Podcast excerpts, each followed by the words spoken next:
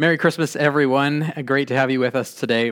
I'm wondering if you have one of these in your home, a nativity scene. Now, I actually don't have one, uh, but I did as a kid. And this one here belongs to Pastor Bobby and Kayla, and they allowed us to borrow it for the evening. Um, nativity scenes often hold a lot of sentimental value and tell the story of the birth of Jesus. Now, people have been very creative in putting together nativity scenes over the years if you go on the internet, you can see all kinds of crazy things. So here's just a picture, uh, a few pictures of a few of them. Uh, this one is a rubber ducky nativity. Uh, n- next one is a, a, moose nativity because you know we all thought we needed that.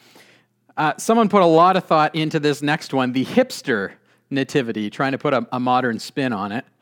Uh, for the patriotic folks, here's the Canadian nativity because clearly the manger was placed on a maple leaf.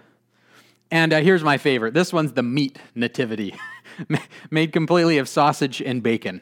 Um, yeah, someone came up with that. Now, with all kinds of nativity scenes, uh, and probably the ones that you have in your home are, are not made of meat or rubber duckies, but there's similarities in how these things are put together, aren't they? I mean, the characters are, are relatively the same. Mary and Joseph are, of course, there. Uh, they are looking very serene, very peaceful. They're gazing down lovingly at their child, uh, w- which they should, of course. Uh, Mary never shows any indication that she just had a baby. Uh, they look pretty fresh, usually. Um, and then the baby's always there, either sleeping or happy, never crying in the nativity, even though Jesus was a human baby and would have cried. Um, but he's always happy in these in these scenes. The shepherds, there's usually a shepherd or two there, and for whatever reason, they've always decided to bring one or two of their sheep with them. Not all of them, uh, or not none of them. There's always one or two that the shepherds have brought with them.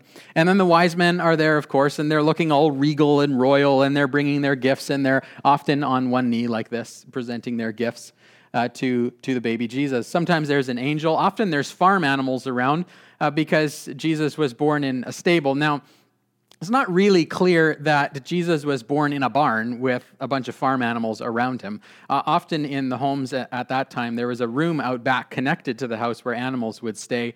And so uh, perhaps there were some animals there, perhaps there wasn't. But Jesus was placed in a manger, which was a feeding trough. And so that gives us the idea that there were probably animals present. It looks so peaceful in these nativity scenes. And peace is a theme that is proclaimed through the Christmas story. When we read the angels appearing to the shepherds, they say this Glory to God in the highest, and on earth peace to those on whom his favor rests. Or if we look at a prophecy that foretold of the coming of this child in Isaiah chapter 9, Ellen read this for us earlier. Isaiah says, For to us a child is born. To us a son is given, and the government will be on his shoulders, and he will be called Wonderful Counselor, Mighty God, Everlasting Father, Prince of Peace. Of the increase of his government and of the increase of his peace, there will be no end. So, this child was to bring peace, to institute peace, and this peace was to grow through time. But sometimes when I read the Christmas story and I look at these nativity scenes, I think, how peaceful was it really? Like you read about the events that surround the birth of Jesus, and it, it seems a little chaotic. And you've got Mary and Joseph who are going to Bethlehem for a census. This isn't where they were living. And they're going there to give birth in this place where they don't live. Now, every movie I've seen about these events uh, portrays Mary as sitting on a donkey, uh, nine months pregnant, having contractions, and still five miles away from Bethlehem. And will she get there in time? And the Bible doesn't really tell us that things were that tight. In fact, perhaps they were there for a few months before the birth of this child. But nonetheless, they were journeying somewhere to give birth, which isn't exactly how they probably would have imagined it. Uh, as we've said, they, the, the, the, birth took place in, in this stable or some sort of room where animals would have, would have been. Jesus was put in a manger, the king of the universe coming down, being put in a manger. This isn't how they would have drawn it up, probably. And then you hear about uh, a, a person who wants Jesus to be dead soon after he's born. Now, this is a character you never find in the nativity scene. King Herod never appears. And so I thought we would include King Herod in this nativity scene. And this is the best character that, that I could think of to represent King Herod because King Herod was the Grinch that nearly stole Christmas. Like if there ever was a guy who should be the Grinch, it's, it's him. And so he's looking and saying, This, this child has been born. And uh, he, he represents a threat to the throne. The wise men tell him, We're going to worship this newborn king. And Herod says, Well, tell me where he is so I can go and worship him. Well, really, he wanted to go in and take him out. Once the wise men didn't report back, and Herod clued into that, he decided to issue a decree to kill all of the children two years and under in the, the little town of Bethlehem. Now, some scholars have looked at the size of what that town would have been, and said probably 20 or 30 children lost their lives because King Herod had this, this problem of holding on to power. And he was a vicious guy. He killed his own family members to keep his, his grasp on the throne. And yet, Jesus was to bring peace. Jesus was to bring a peace that would only increase. But you look at the rest of his life, of course, and once he goes public with his ministry, he's actually oppressed, and people are plotting against him and eventually would kill him. He would torture him and crucify him. That doesn't really sound very peaceful. And then you look at the world today and you think it's not really a peaceful place. Uh, there's a, a World Peace Index which measures the level of global peace every year. And this index found that between 2012 and 2017, there was a 10.2% increase in violence in the world. And in 2017, the economic impact of violence was $14.53 trillion. That's about $2,000 per person living on Earth. Hasn't been a very peaceful year. U2, in one of their songs, sings this Peace on earth, hear it every Christmas time, but hope and history won't rhyme. So, what's it worth, this peace on earth? So, so, what gives? How are we supposed to understand this peace on earth that Jesus was to bring? Well, a few thoughts. First of all, when the Bible talks about peace, it never envisions a trouble free life. It never imagines that you'll simply come to Jesus and all your problems will disappear. Often, when the Bible talks about peace, it does have an element to the end of violence and war to it. You know, there, there's imagery in the Old Testament of, of the weapons of war being burned or being melted down and being made into farming implements because there's no need for them anymore. And we recognize that part of the peace which Jesus will eventually establish will include this, this, uh, this peace when it comes to war and violence. But when the Bible talks about peace, it often refers to the peace that you and I need with God. In fact, that's the most pressing need that the Bible communicates to us is peace with God. And it communicates it this way because there is sin that lurks in our hearts and separates us from God. Romans 3:23 say that all have sinned and fallen short of the glory of God. Matthew, in, in Matthew 1, when Matthew's writing about the birth of Jesus, he, he says the angel came to Joseph and he said, Jesus is, is going to be born and he's going to save people from their sins. That's part of his purpose, to save people from their sins. God and sinners reconciled. This is the peace that Jesus came to bring. Now, Christmas can be a hard gift to accept on that note. You know, let's say that a loved one this Christmas got you a, a gift and it wasn't something that you'd asked for it was a surprise and and you unwrap it and you think what could possibly be in here this is so exciting and and you open it and you find a digital scale a gym membership and a dieting book and you'd say, Well, thanks. But in the back of your mind, you're thinking, What is this person saying about me? What, what do they think about me?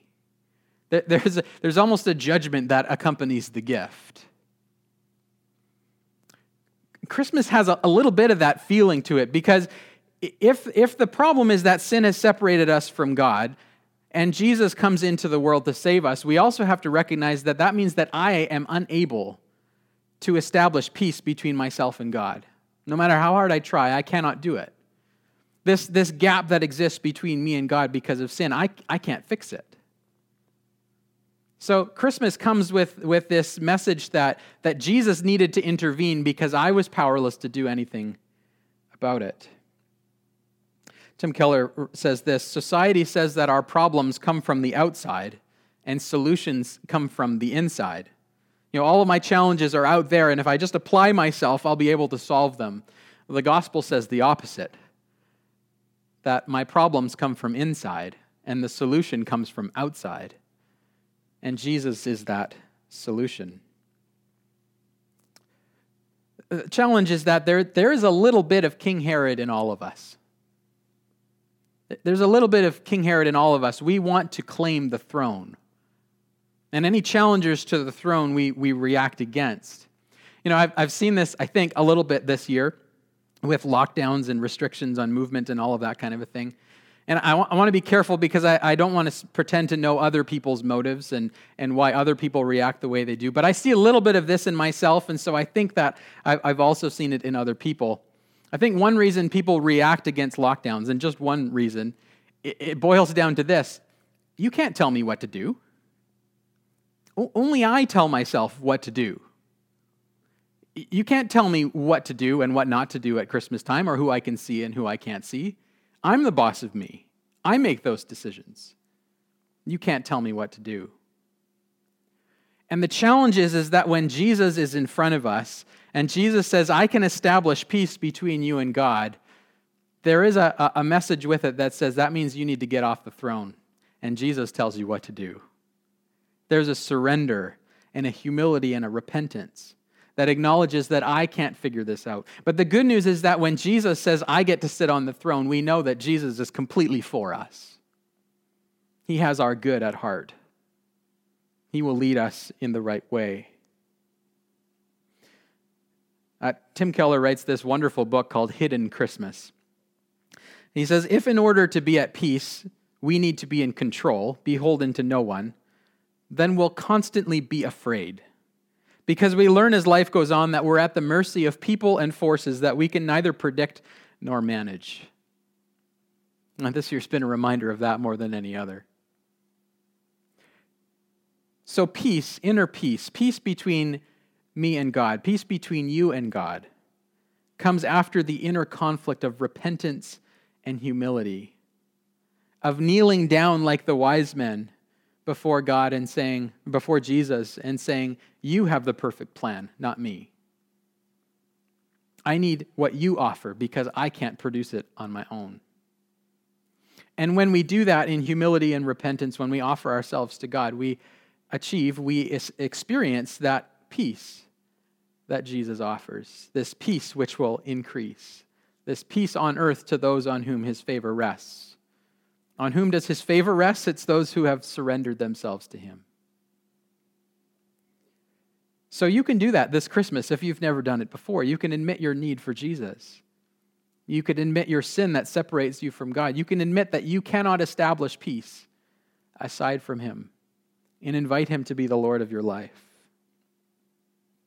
But here's the next part those who experience the peace of Jesus share it with others. You know, Isaiah said that the peace of Jesus would increase over time. How does it increase? It increases when those who have experienced pass it on.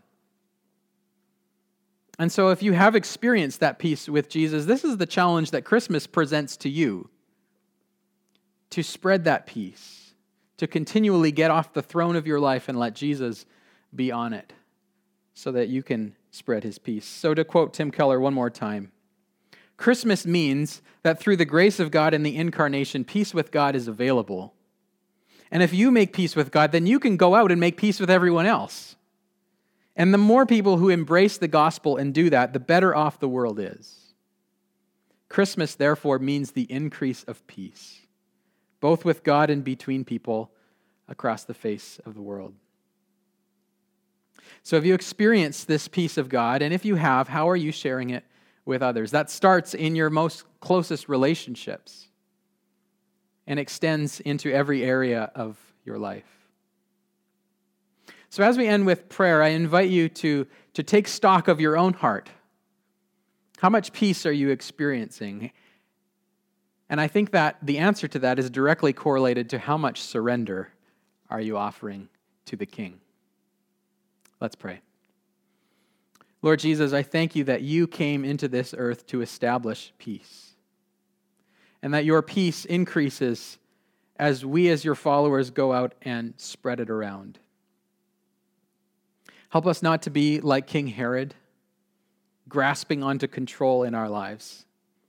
May we live with open hands, surrendered to you, that you might have your way with us. We thank you for the gift of Jesus. We pray this in Jesus' name. Amen.